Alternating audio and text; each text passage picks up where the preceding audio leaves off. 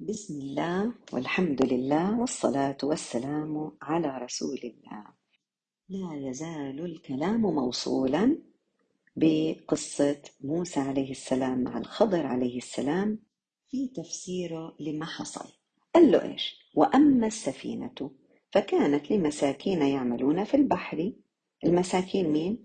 قلنا المسكين هو الذي لا يجد قوت يومه، يعني ما عنده كفاية من الأموال، يعني هو بيكسب لكنه لا يكفي قوت يومه.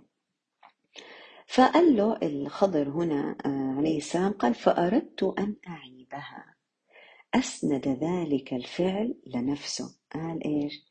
أردت، مع أنه هو الأمر من الله سبحانه وتعالى، الله سبحانه وتعالى أمره أنه يجعل عيب في هاي السفينة بحيث أنه إيش؟ ما تغرق 100% فيموتوا أهلها، ولكن يصير فيها عطب، عيب. لكن ما قال فأرادني الله أن أعيبها، لأنه في الكلمة فيها يعني إعابة، فشوف الأدب. قال فأردت أنا أن أعيبها، مش معناها أردت أن أعيبها يعني الإرادة كاملة كانت منه والتخطيط والفكرة كانت منه، لا، ولكن هذا أدب أن يسند ذلك الفعل إلى نفسه. فأردت أن أعيبها وكان وراءهم ملك يأخذ كل سفينة غصبا. إذن ليش كان بده يعمل فيه هذا العيب؟ لأنه كان وراءهم. إيش يعني وراءهم؟ يعني أمامهم. قال سعيد بن جبير كان ابن عباس يقرأ وكان أمامهم ملك يأخذ كل سفينة غصبا، تفسيرا لكلمة وراءهم. زي إحنا لما يقول الله سبحانه وتعالى ومن ورائهم برزخ إلى يوم يبعثون، شو يعني من ورائهم؟ يعني أمامهم. إحنا كمان مثلا نيجي بتتصفحي كتاب، بتقولي إيش؟ افتحي الصفحة اللي وراها. إيش يعني اللي وراها؟ يعني ارجع لورا؟ لا افتح الصفحة اللي وراها يعني اللي أمامها. لو كان معناها إنه هو وراهم يعني خلفهم، طب ليش يخافوا منه؟ ما هم تركوه خلاص. إذن إيش؟ من ورائهم ملك. إيش يعني ملك؟ الملك المعنى من كلمة الملك إنهم هم ما حيقدروا، يعني لا يستطيعون ممانعته، مش حيقدروا يهربوا من قراره، هو اللي بيملك كل شيء. فكان بده يبرر عمله، هذا اللي عمله في السفينة. فكان هذا الملك يأخذ كل سفينة، في الحديث قال الرسول صلى الله عليه وسلم صالحة غصبا. إذن إيش؟ الملك هذا كان يبحث عن إيش؟ كل سفينة صالحة. إيش يعني صالحة؟ يعني ما فيها عيب. لذلك أعابها الخضر، عشان إيش هذا لأنه إيش يعني ملك؟ يعني لو إجا هذا الملك هو والحاشية تبعونه طبعا، إجوا بيطلعوا على السفينة هدول المساكين، شافوا ما فيها عيب، كانوا حياخدوها يصادروها يعني. طب والمساكين هدول خلص good luck، روحوا لقولكم طريقة تانية. الملك إيش بده ياخدها؟ بيقدروا يقولوا لا؟ ما بيقدروا. لذلك إجا الخضر بأمر الله سبحانه وتعالى، جعل فيها هذا العيب. ليش؟ علشان تضل هاي السفينة للمساكين. هم طبعا ما شافوا ذلك، موسى عليه السلام ما شاف ذلك، لكن هذا الخضر كان يرى بنور الله سبحانه وتعالى. إلا أنه بعد ما الخضر قال لموسى ذلك وبرر له فعله، إيش؟ اقتنع موسى؟ نعم، لم يعقب موسى بذلك واقتنع. طيب نيجي للحالة اللي بعدها. وأما الغلام فكان أبواه مؤمنين فخشينا أن يرهقهما طغيانا وكفرا، يعني الغلام كان كافر وأبواه مؤمنين، فأردنا أن يبدلهما ربهما خيرا منه زكاة وأقرب رحمة. لم يعقب موسى، اقتنع. وأما الجدار فكان لغلامين يتيمين في المدينة وكان تحته كنز لهما وكان أبوهما صالحا فأراد ربك أن يبلغا أشدهما.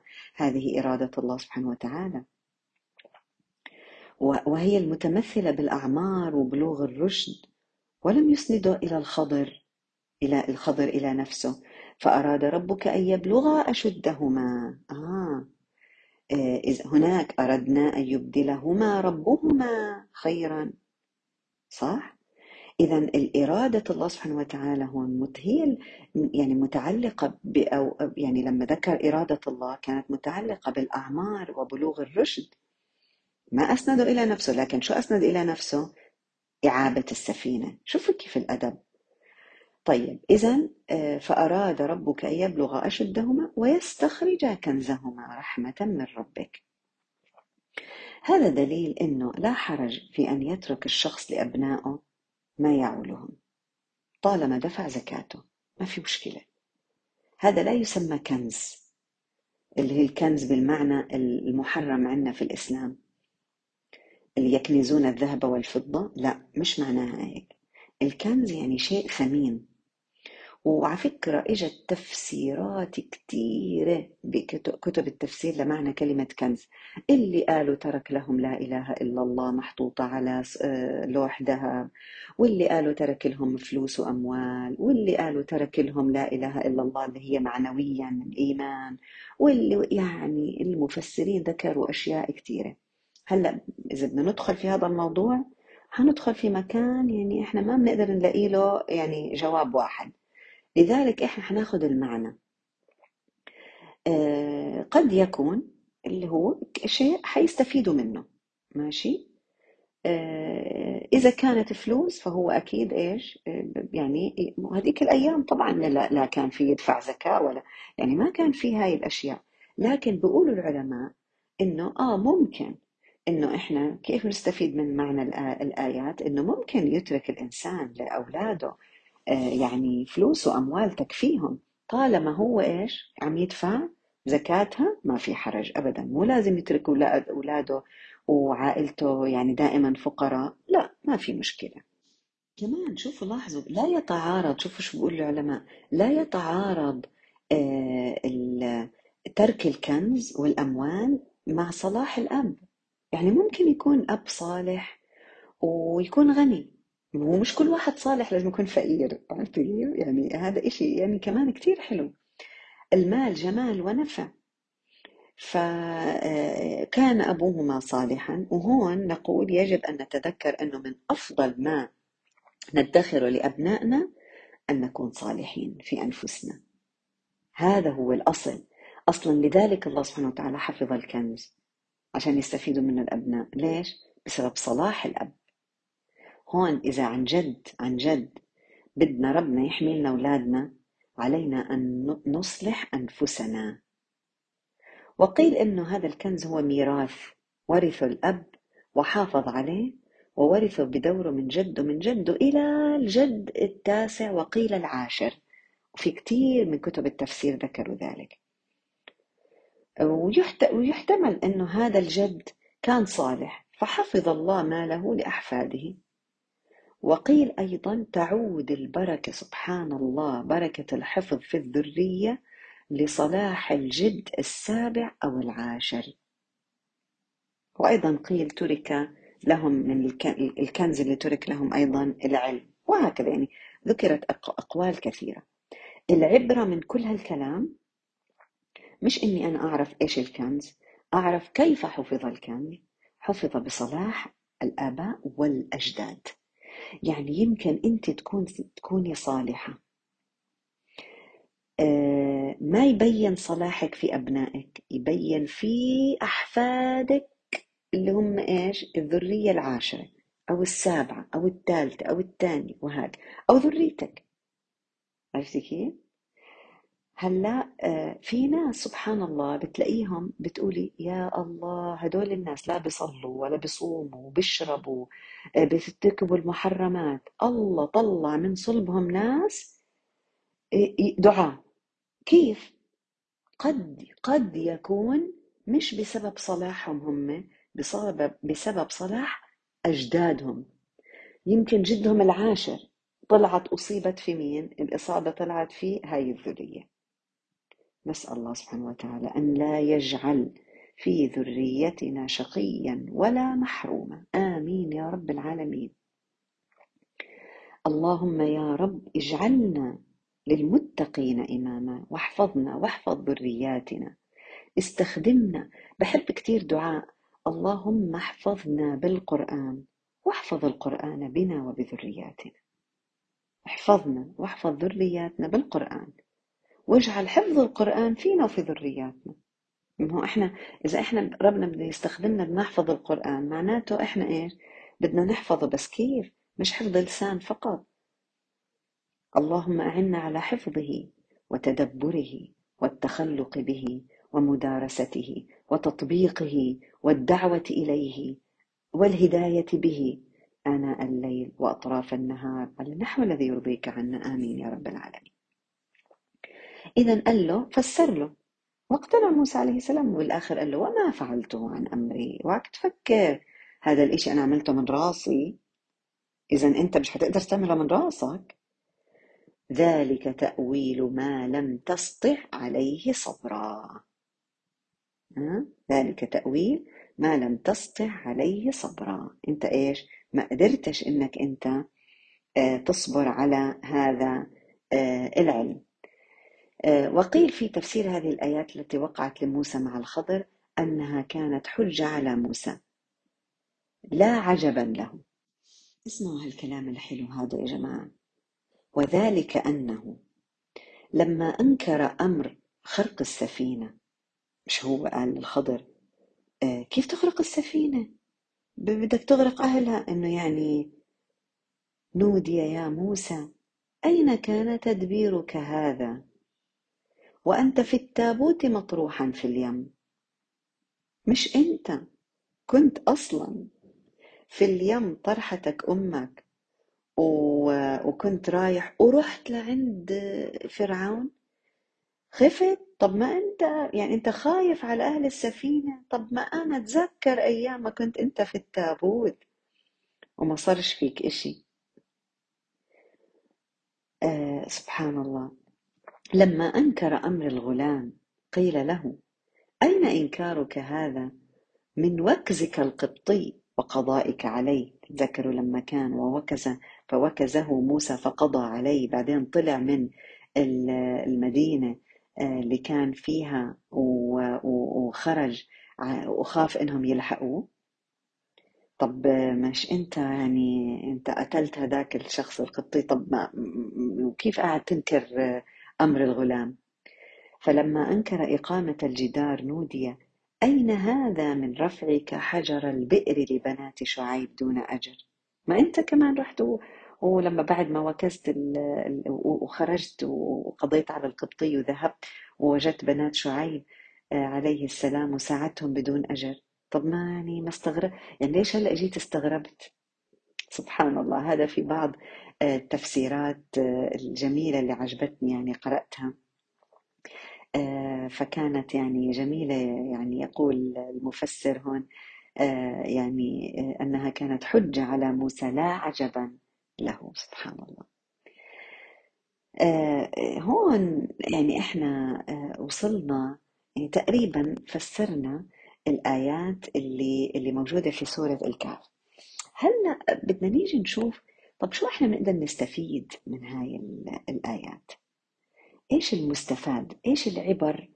هيك نلخصها، هيك ناخدها كلياتها مع بعض. سبحان الله.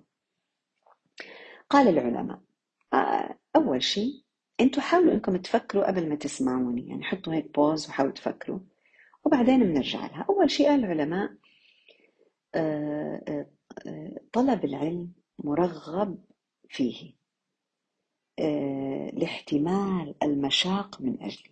شوفوا قديش موسى عليه السلام تحمل من المشاق وسافر، ترك قومه، هو نبي ترك قومه وسافر لطلب العلم، ولاقى من هذا السفر النصب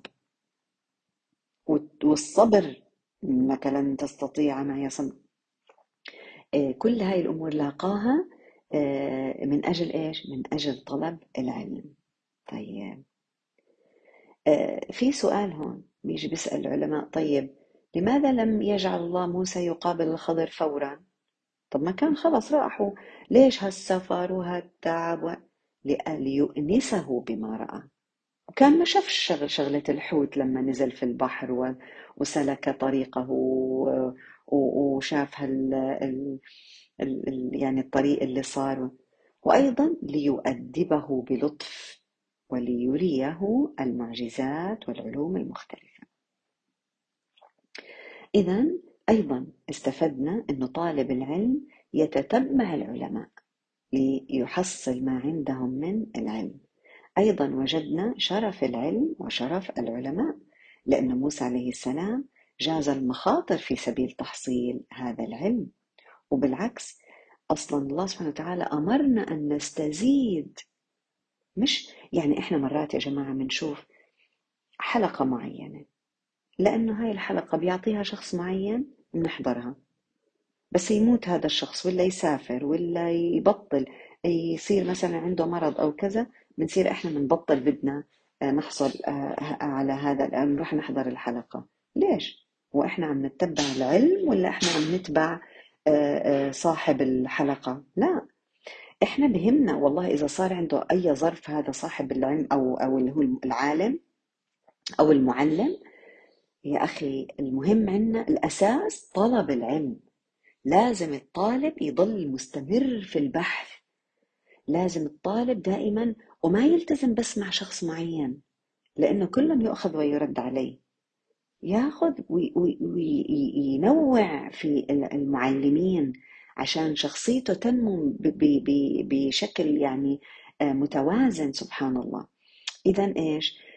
دائما الله سبحانه وتعالى علمنا قالنا إيش؟ ما تطلب الزيادة من الدنيا، ما تطلبوا دائما الزيادة من الأموال لأنه ممكن يعني تضلوا فيها، لكن العلم وقل رب زدني علما، قد ما تقدروا تعلموا، ما في إشي اسمه too much knowledge يعني سبحان الله.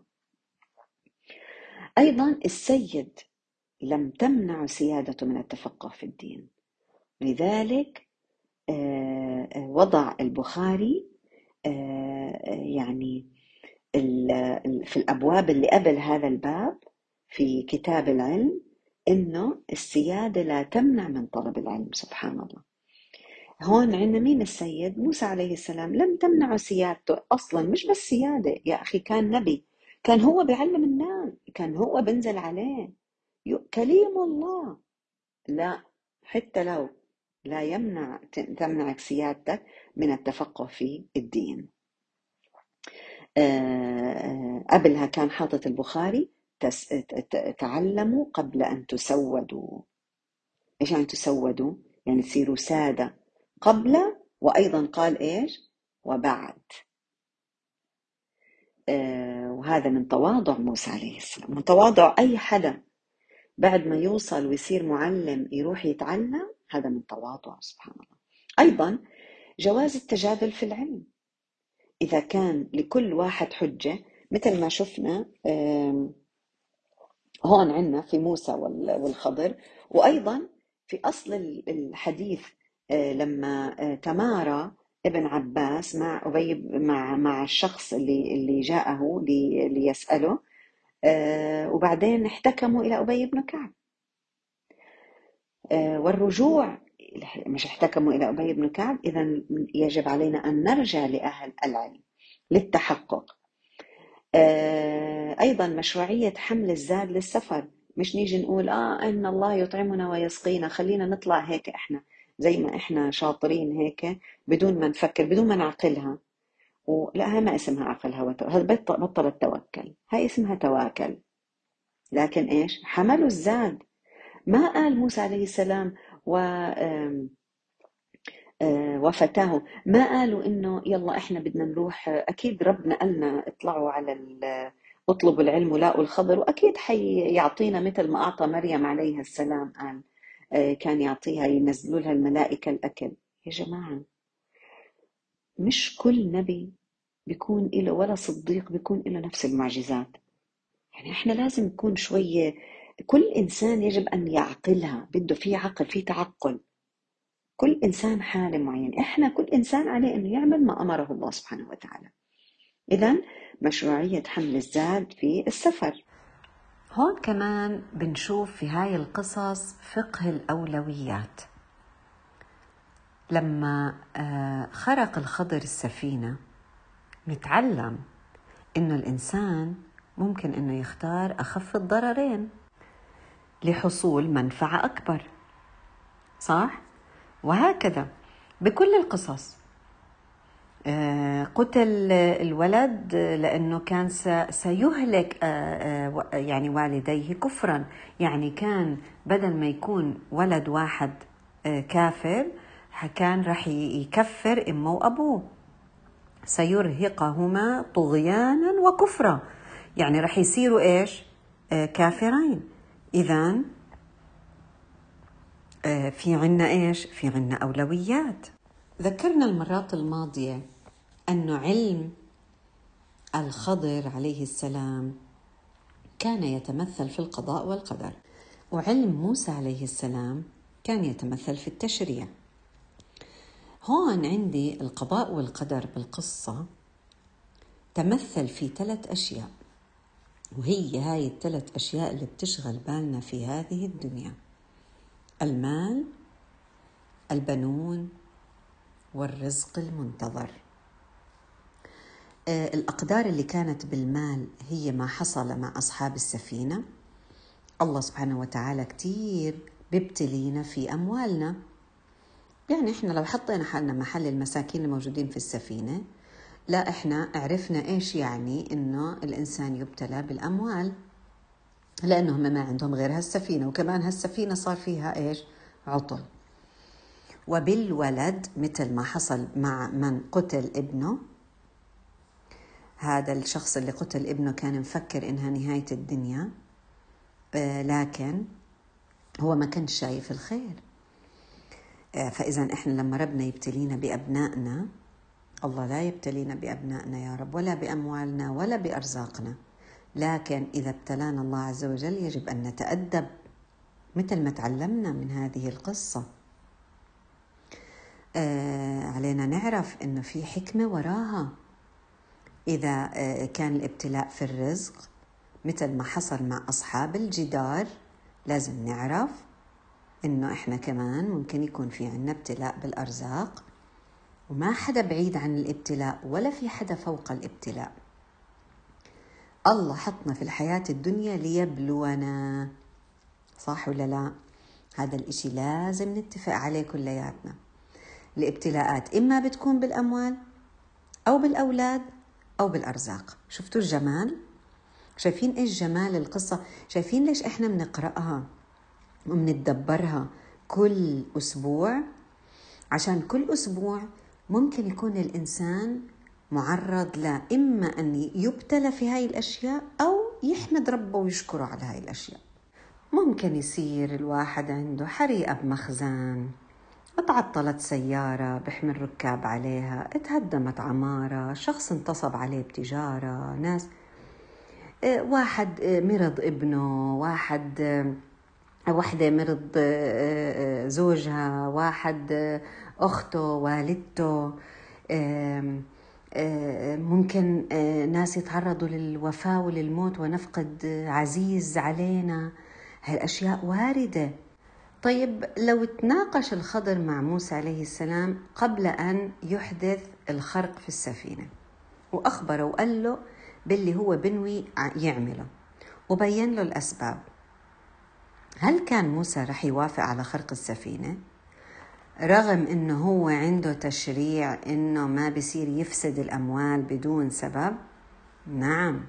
ليش؟ لأنه فيها مصلحتهم، صح ولا لا؟ لأنه هذا العطل اللي حيصير بتصلح، بمشي حالهم، بيكملوا أمورهم. لكن لو ما لو مثلا هو رفض وقال له للخضر لا ما تعمل هذا الثقب أو الخرق في السفينة، إيش حيصير؟ كان خسروا السفينة كلها وراحت أخذها الملك. طب شو استفادوا؟ طيب ناخذ المشهد هلأ لأصحاب السفينة. هم ما عرفوا ما عرفه موسى عليه السلام. كيف كان تصرفهم؟ التسخط واللوم للخضر وموسى، وأكيد قالوا إحنا تصبحنا بجهمين اليوم عشان يصير فينا اللي صار، وقالوا لهم إحنا مش أكرمناكم وحملناكم بلا أجر، رغم إن الخضر فعل هذا لصالحهم، إلا إنهم بعلمهم القاصر ما شافوا هذا الكلام، ولا يمكن وأصلا ولا يمكن يشوفوا الخير لأنهم هلأ هم اتعطلوا وخسروا أموال علشان بدهم يصلحوا اللي أفسدوا الخضر، رغم أنهم هم أحسنوا إله. هذا هو اللي بيشوفوه، مش قادر ولا يمكن يشوفوا الإشي الثاني إلا لقدام. سبحان الله. ليه؟ لأنهم الحق معهم، لم يطلعوا على الغيب، كيف بدهم يشوفوا هاي الأشياء؟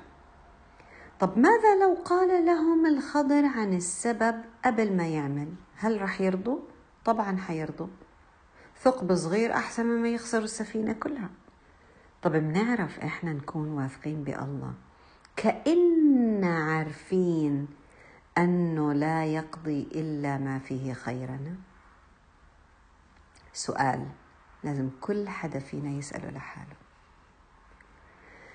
لو ربنا رزق أصحاب السفينة شحنة إيمانية وكانوا مشتغلين على إيمانهم ورضيوا بقضاء الله سبحانه وتعالى وقدره، لكان صبروا على ما أصابهم، وكان قالوا والله عجبا لأمر المؤمن إن أمره كله له خير، إن أصابته سراء شكر فكان خيرا له، وإن أصابته ضراء صبر فكان خيرا له. كان ما اطلعوا على الموضوع على إنه الخضر هو اللي جاي يخرب، لا، كان عرفوا إنه اللي حصل لم يحصل إلا لأن الله أراد لهذا الشيء أن يحصل. هو حصل بيد الخضر، هو صارت هاي الخطأ الطبي بسبب الطبيب، هو المهندس عمل عطل معين فصار كذا، هو المعلم عمل، لكن هذا كان قضاء من الله سبحانه وتعالى حدث على يد صديقتك أو المعلم أو زوجك أو أختك أو الطبيب أو وهكذا.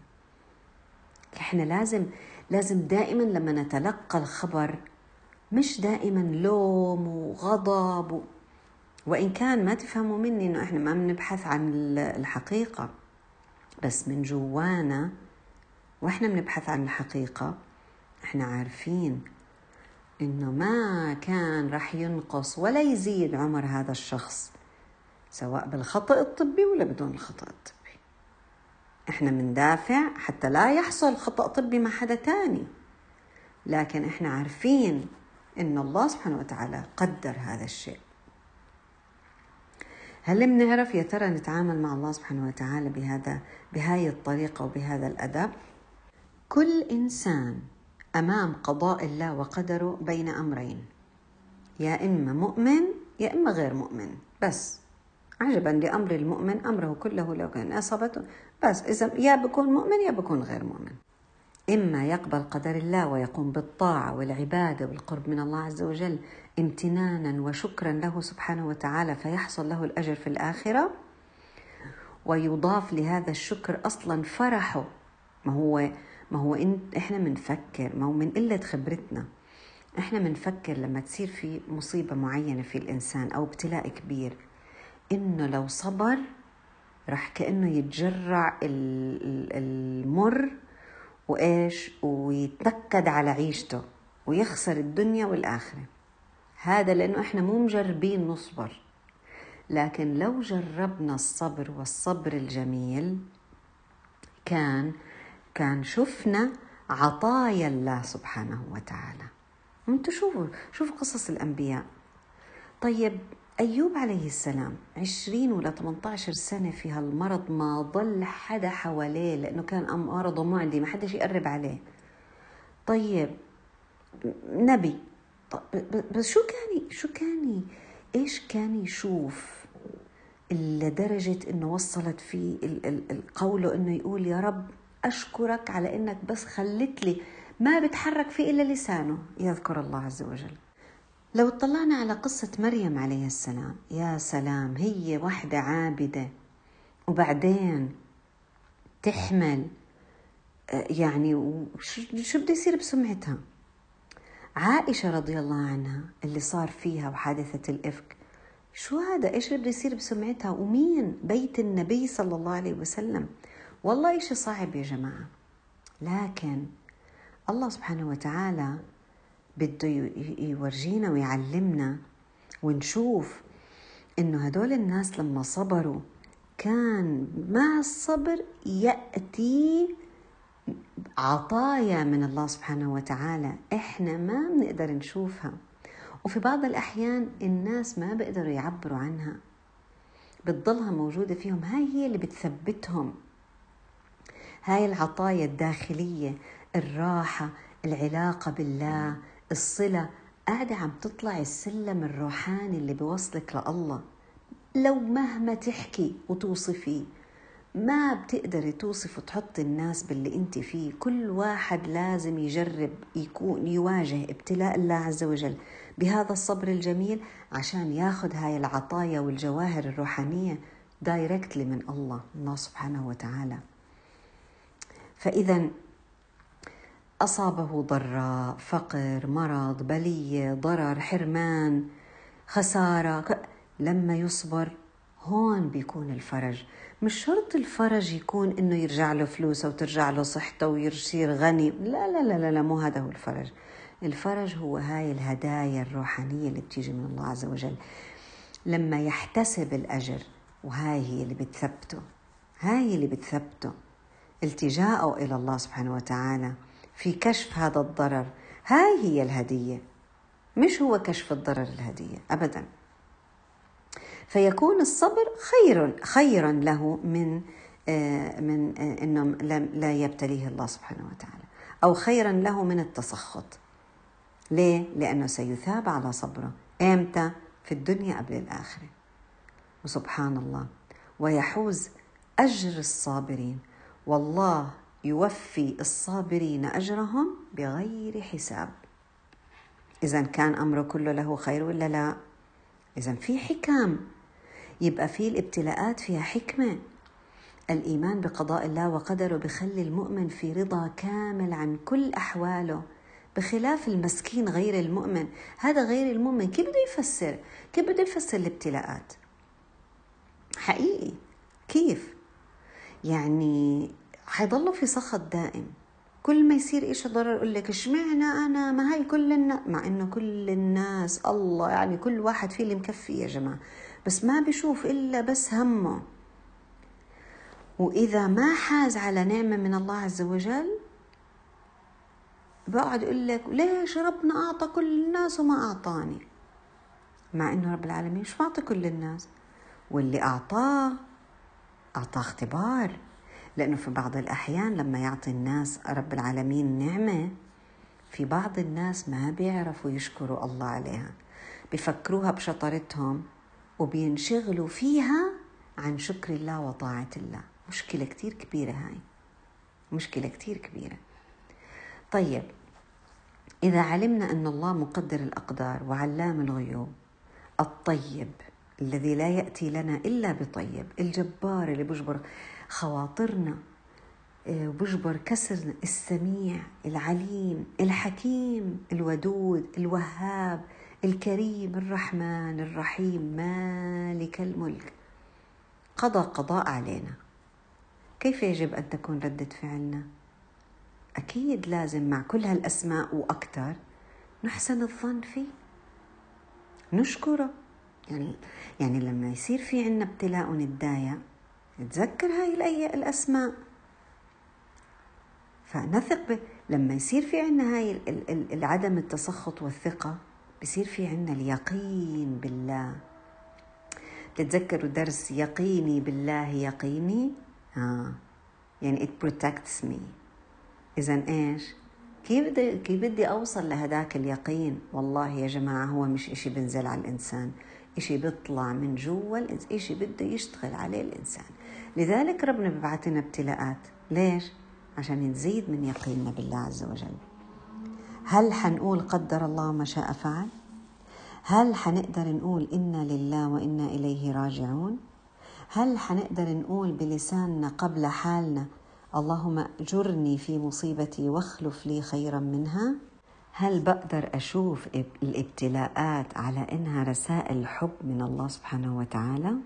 على فكرة الابتلاءات الكبيرة مرات سهل إن الإنسان يواجهها بهذه الطريقة، لكن تعرفوا إيش الابتلاءات اللي عن جد مرات بيكون الإنسان بده عن جد يصبر عليها؟ اللي هي زاد الملح بالأكل، مرضتي، الإشارة خضرة، تروحتي متأخرة، ابنك مثلا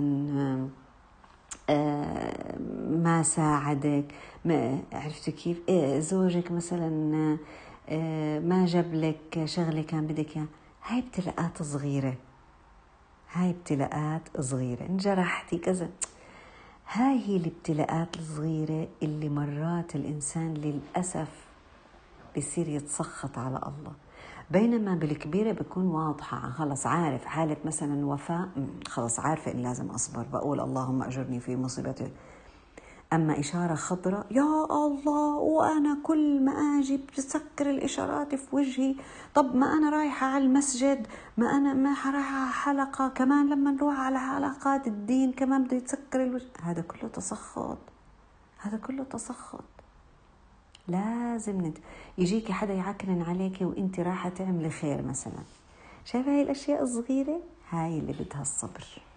مرات بدخل الشيطان يا جماعة، وبيجي من باب إيش؟ من باب لو. إن لو تفتح عمل الشيطان، أني لو بالضبط، اللي هي لو أنا ما عملت هيك كان ما صار هيك. انتبهوا، هاي بالأشياء الصغيرة كتير بتصير. كمان مرات ربنا بينزل الابتلاء وبينزل معه الصبر، في بعض الأحيان بينزل الصبر قبله، مثل مثلا مصيبة في الولد، زي ما احنا هون شفنا قتل الولد. ربنا مرات بنزل الصبر قبل المصيبة ومرات معها.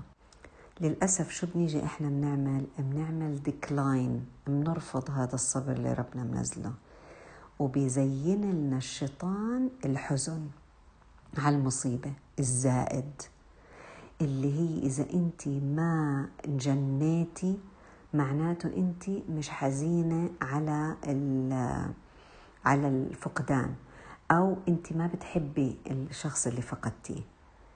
سبحان الله، لو ما تعستي نفسك بوهم لك الشيطان وحزنتي نفسك، يعني معناتك أنت ما عندك أحاسيس.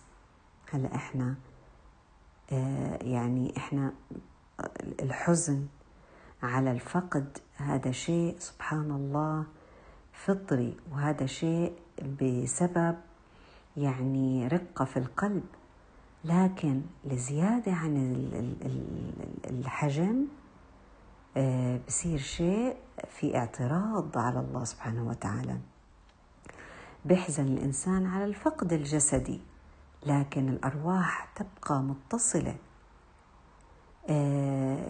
بس منيجي احنا هيك مثلا بتشوفي حدا ثابت، بتيجي بتقولي لها ابكي ابكي، بكرة إذا ما بكيتي رح تبكي لحالك، بكرة رح تنجني، بكرة رح ترجعي انت تتأثري من أول وجديد لما تضلي لحالك. مين قال لك؟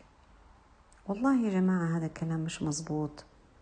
إذا كان الإنسان عنده إيمان قوي، مو شرط يعني تنهدم كل أو تنهار الست اللي ثابتة وبس. مثلا أنا ما بقول إنه قاعدة أضحكي، ممكن يحزن الإنسان ودمعته بعينه، الفقد والش، يعني الواحد ما بده يعني يبكي على فقد عزيز، لكن فرق بين البكى وبين التسخط. ما نشجع بعض على التسخط يا جماعة، بالعكس نقويها للأخت ونقولها ما شاء الله. هلأ إذا كان هذا الثبات على إيمان قوي بتضلها ثابتة وبتزيد قوة. أما إذا كان تمثيل عشان الناس يقولوا إنه إحنا أقوياء ومش مبني على إيمان بقضاء الله وقدره، فعلا اللي بيصير إنه الشخص بعد ما يكون هادي بينفجر وبينهار. فننتبه مرات إحنا من كلامنا مع بعض وقت الابتلاءات بنضعف بعض، بنضعف النفس اللي أمامنا، بنطول عليها الحزن، بنخلي الابتلاء أقوى منا ومنها. فسلاحك معك ورب الكون معك، لوذي فيه، أصبري اطلبي منه الثبات، خلي راسك مرفوع، لا تحني إلا لله سبحانه وتعالى. وإحنا يا من حول المصاب والمبتلى، يعني شو بدنا نقول قديش الكلمة اللي بتطلع من تمنا مهمة إنها ترفع معنويات وتثبت الشخص المبتلى. بيبقى الشخص، على فكرة الشخص المبتلى هذا مو يعني اللي بيثبت، هو بيحتاج الناس اللي حواليه تثبته، حتى لو هو بيعطي دروس، وحتى لو هو ثابت، وحتى لو هو بيثبت الناس وقت ابتلاءاتهم. الإشي الغريب العجيب كيف ربنا حطنا نعتمد على بعض ونوقف مع بعض. لو كانت واحدة بتعطي دروس لما تبتلى بتقولك سمعوني للدروس اللي كنت أنا أقولها. هل أنا بقدر أعطي حالي دروس؟ ما بقدر أعطي حالي درس. أنتوا هلأ أحكوا لي، عشان بيكون الإنسان، عارفين يا جماعة، يعني منمل الإحساس تبعه. محتاجين بعض، إحنا دائما محتاجين بعض، سبحان الله. فهذا الإشي دائما نحطه أمامنا. مش تقولي ما هي عارفة، ما هي بتعطي دروس أصلا، ما عارفة شو بدنا، يعني أجي أنا أحكي لها؟ لا لا لا لا، احكوا، اختاروا الكلام الحلو اللي يثبت. مش نقعد نقول لهم للأهل الابتلاء، مثلا واحدة ابنها مثلا كان على البسكليت لنفرض وخبطت سيارة، لا سمح الله، الله يحمي الجميع، راح على المستشفى. تيجي الأخت بتزورها، تيجي شو بتقولها؟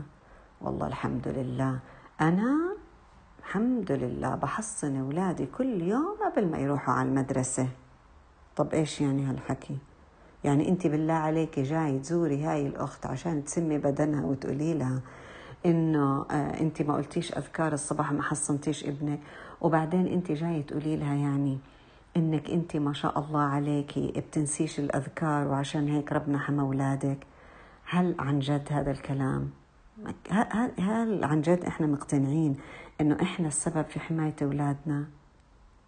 وهل أنت مقتنعة إنه الأخت اللي ابنها عمل الحادث بالبسكليت هو فعلا ما كانش قايل أذكار الصباح والمساء؟ يعني وين إيماننا يا جماعة؟ مش إحنا دائما بنقول لأولادنا لما تقولوا الأذكار بتقولوها إن الله سبحانه وتعالى هلأ بيحميكم إلا إذا كاتب عليكم قضاء وقدر معين.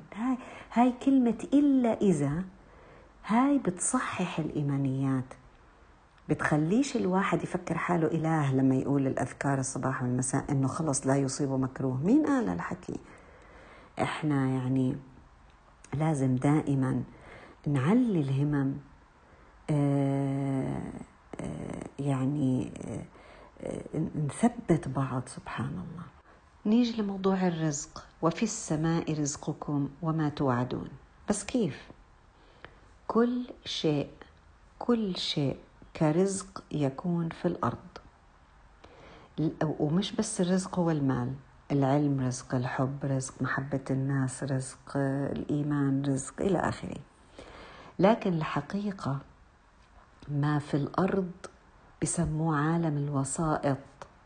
عالم الوسائط وليس عالم الحقائق. يعني اللي إحنا بنعمله على الأرض هو واسطة عشان تودينا للعالم الحقيقي اللي هو في الجنة. الحقيقة موجودة عند الله وبقدره. هل ممكن نستشعر كيف إنه هذا العالم وهمي؟ هذا عالم رايح زائل مش حقيقي، مثل السوشيال ميديا. السوشيال ميديا هي أصلا خلت السوشيال لايف صفر. شوفي قديش بيكون في عندك أصحاب على السوشيال ميديا، بينما في الحقيقة صدقوني مرات بيشوفوا بعض بالمول مثلا، كل واحدة تعمل حالها مش شايفة التانية. يعني وين سوشيال ميديا؟ المفروض إنه تخلي الإنسان اجتماعي. خلت الناس مكتفين بالشاشة، وبطلنا لا نشوف بعض ولا نطلع ولا نحب حتى نشوف بعض، سبحان الله. هذا العالم اللي احنا عايشينه هيك. كيف انت مثلا الناس كلها بتقولك، بتحط لك لايكس، مع انه هي من جواها في غيره، أو ممكن يكون شوف متقل دمها مثلا بس بتحط لك لايك بتقول لك حبيبتي بموت فيكي. هذا العالم الوهمي. لكن العالم الحقيقي والرزق الحقيقي عند الله في السماء. لما الرسول صلى الله عليه وسلم جاءته عائشة رضي الله عنها بذبيحة، الذبيحة وزعوها كلها وضلت الكتف. الرسول صلى الله عليه وسلم كان يحب الكتف، فبسألها الرسول صلى الله عليه وسلم لعائشة ماذا بقي من الشاة؟ فقالت ذهبت كلها وبقي الكتف. قال لها لا مش هيك الحكي، قال لها بل بقيت كلها وذهب الكتف. هلا لأنه هذا العالم، هذا عالم وسائط. العالم الحقيقي مش هو اللحمة اللي أكلتها، لا، هذه اللحمة اللي أكلتها راحت. أما الحقيقي وين؟ الأجر اللي أخذناه لما وزعنا بقية الشاة. في فكرة كمان تانية حابة إني أعرضها وأختم فيها، معلش إحنا حنطول شوي هالمرة رسالة بس عشان إحنا نختم القصة كلها مع بعض. في عندي فكرة إنه هاي القصص كمان مش بس تمثل المال والرزق والولد، لا، اللي هي الابتلاء، تمثل الزمن بأبعاده المختلفة، ماضي حاضر ومستقبل. كيف؟ الحاضر هي قصة أصحاب السفينة، هلأ وهم موجودين خرق الخرق، وكان وراءهم ملك يأخذ. شوف الفعل مضارع، كل سفينة ناصبة. أما في المستقبل أكيد حزرتوه، هي قصة الابن الذي قتل. ليش؟ خشينا أن يرهقهما، إذن في مستقبل. طب والماضي؟ في الجدار. ليش؟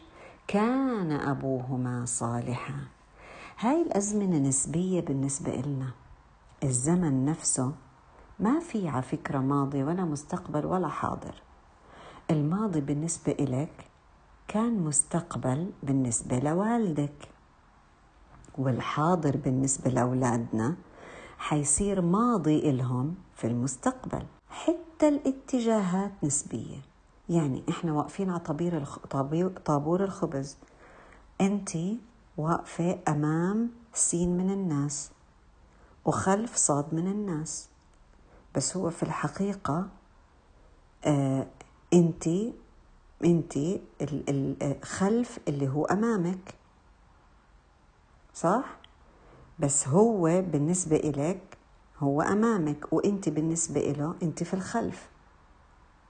يعني أنت كيف حتكوني في الأمام وفي الخلف بنفس الوقت؟ شايفين كيف؟ إذن حتى هاي الاتجاهات نسبية، ما فيش في نفسها اتجاهات، ولكن المكان، مكان وقوفنا هو اللي بيحدد اتجاهنا. يعني إحنا واقفين في مكان، أنا يعني هو واقف خلفك وإنت واقفة أمامه، بنفس الزمان بنفس المكان. مين فينا الصادق؟ ما في إشي اسمه مكان، هذا فقط أشياء نسبية، نسبة إلى شيء. سبحان الله. ما هو الزمان والمكان يا ترى؟ الزمان يا جماعة دائرة يستوي فيها الماضي والحاضر والمستقبل. ليش؟ لأنها دائرة بتدور. يعني الماضي زي ما قلنا حيكون حاضر، والحاضر رح يصير مستقبل، وبالمستقبل هذا الحاضر رح يصير ماضي. يعني ما بنقدر نقول خلص هذا هو الوقت الحاضر وخلص رح يضله حاضر إلى أبد الآبدين، بتغير نسبيا. والمكان دائرة ما فيها يمين وشمال، لأنه أنا على يمينك وإنت على شمالي. عرفتوا كيف؟ هاي الدوائر مخلوقة فقط للإنسان. عند الله ما في زمان ولا مكان. ليش؟ لأنه نسبي، لا يحد الله سبحانه وتعالى زمان ولا مكان، لأن الله سبحانه وتعالى هو الحق، لا يتغير ولا بيجري عليه زمان ولا مكان. لذلك احنا ما بنقدر نستوعب القضاء والقدر لانه مش منطقي في حساباتنا. احنا بدنا نطوع على حساباتنا الدنيوية فما بنفلح. لذلك بصير في عنا إلحاد وبصير في عنا معضلة الشر، وليش الله بيخلي الأولاد الصغار يمرضوا، والشك بصفات الله، والله كيف بيوزع الأرزاق، لا بيعطي مش عارف المؤمنين بيخليهم فقراء والكفار بيخليهم، هاي كلها شك بصفات الله وبعدله وحكمته وقدرته وعلمه يوم القيامة يسقط المكان والزمان. كيف يعني هو يوم كألف سنة مما تعدون؟ ما احنا كنا نعد أيام الدنيا لأنه الله كأنه يا جماعة حطنا في صندوق الدنيا. هذا الصندوق بيحد الزمان والمكان، لكن الله بر هذا الصندوق. كان منذ الأزل الله سبحانه وتعالى، ولم يكن شيء قبله ولن يأتي شيء بعده. هو الله سبحانه وتعالى الفرد الصمد، لم يلد ولم يولد ولم يكن له كفوا أحد. شوف الآية قديش فيها فعلا اللي بفهمها يخلص العبادة لله، عشان هيك اسمها سورة الإخلاص. سبحان الله. في الجنة ولدان مخلدون. ليش؟ وإحنا ليش حنتخلد؟ خلص حيبطل أصلا، حيموت الزمان، فيش زمان، ما حيحددنا زمان. النساء والرجال عمر واحد، خص ما بتغير، ما في، لا يوجد بالجنة ظل ولا شمس. ليش؟ لأنه من وين بيجي الظل والشمس والدوران من الأشياء، من المكان، تغير الزمان وتغير المكان. في الجنة ما في ليل ونهار. طب أنهار الجنة من وين بتيجي؟ هل بتتبخر المياه وبعدين تنزل مطر؟ لا، لا تنتهي بعد أن يشرب منها كل هؤلاء الناس. طب العسل في نحل؟ لا، هو بيجي بدون نحل، بدون مسبب، هو حقيقة مش واسطة، ما في وسائط. اللبن، الحليب بيجي من وين؟ في بقر يعني بنحلبه عشان يجيبوا هاي الأنهار اللبن؟ لا، ما مش لازم يكون في أشياء نسبية، هي الحقيقة هناك. الحياة الآخرة هي الحق، والله هو الحق. جريان الزمان خلق الله سبحانه وتعالى حتى يكون في الأرض قرون، وناس تروح وناس تيجي للاختبار فقط، بعدين حنموت ونترك الزمان والمكان اللي حبسنا فيه. جريان الزمان يسري على المتحرك والمتغير فقط. طيب لو في شيء ما بتحرك ولا بتغير رح يأثر فيه الزمان؟ لا طبعا، خاص شيء ما بتحرك ولا بتغير خاص بمر عليه الزمان بضله زي ما هو. وهيك احنا ان شاء الله حنكون في الآخرة في الجنة ان شاء الله. الله يرزقنا دخول الجنة يا رب. إنا جعلنا ما على الأرض زينة لها. ليش؟ لنبلوهم أيهم أحسن عملا. فلنعرف قيمة هذا الزمان والمكان يا جماعة، لازم نعرف قيمته. ليش؟ ليبلونا أينا أحسن عملا. يبقى إحنا موجودين هون في زمن بمر علينا. بمر عليك الزمن ليش؟ عشان تقولي أذكار الصباح وتقولي أذكار المساء. ليش؟ عشان تستغلي. أنت بتنتقلي من مكان لمكان علشان تستغلي. والله أنت رحتي على المسجد صلي لك ركعتين زيادة، بيجيك الشيطان بيقول لك عشان يشوفوك الناس، إيه قولي له اخسأ أنت بس اللي ما قدرتش تسجد لآدم وعصيت ربك، أنا رح أعمل، رح أصلي. ليه؟ لأنه يا أخي إحنا بنروح بنسافر على الأقصى بتصير الصلاة 500، بتسافري على المسجد النبوي بتصير 1000، روح على المسجد الحرام 100,000. طب بدي يعني شوفوا كيف تغير المكان سبحان الله يؤثر في العمل. تغير الزمان بيجي شوي، بعد أكم من شهر جايينا أفضل أشهر العام رمضان، إذ الجنة بتتزين لرمضان، فما بالك أعمالنا. إذا الإنسان لازم يستغل، لازم يعرف قيمة الزمان والمكان حتى يستغله، ولنقبل أقدار الله سبحانه وتعالى فينا من خلاله، لأننا سنحاسب على ذلك. نسأل الله سبحانه وتعالى أن يجعلنا من أهل الجنة ويمتعنا بالجنة ويدخلنا الجنة من غير حساب ولا سابقة عذاب. آمين يا رب العالمين. وينفعنا رب العالمين بما علمنا، بهالجواهر الحلوة اللي تعلمناها من قصة موسى والخضر عليهما السلام.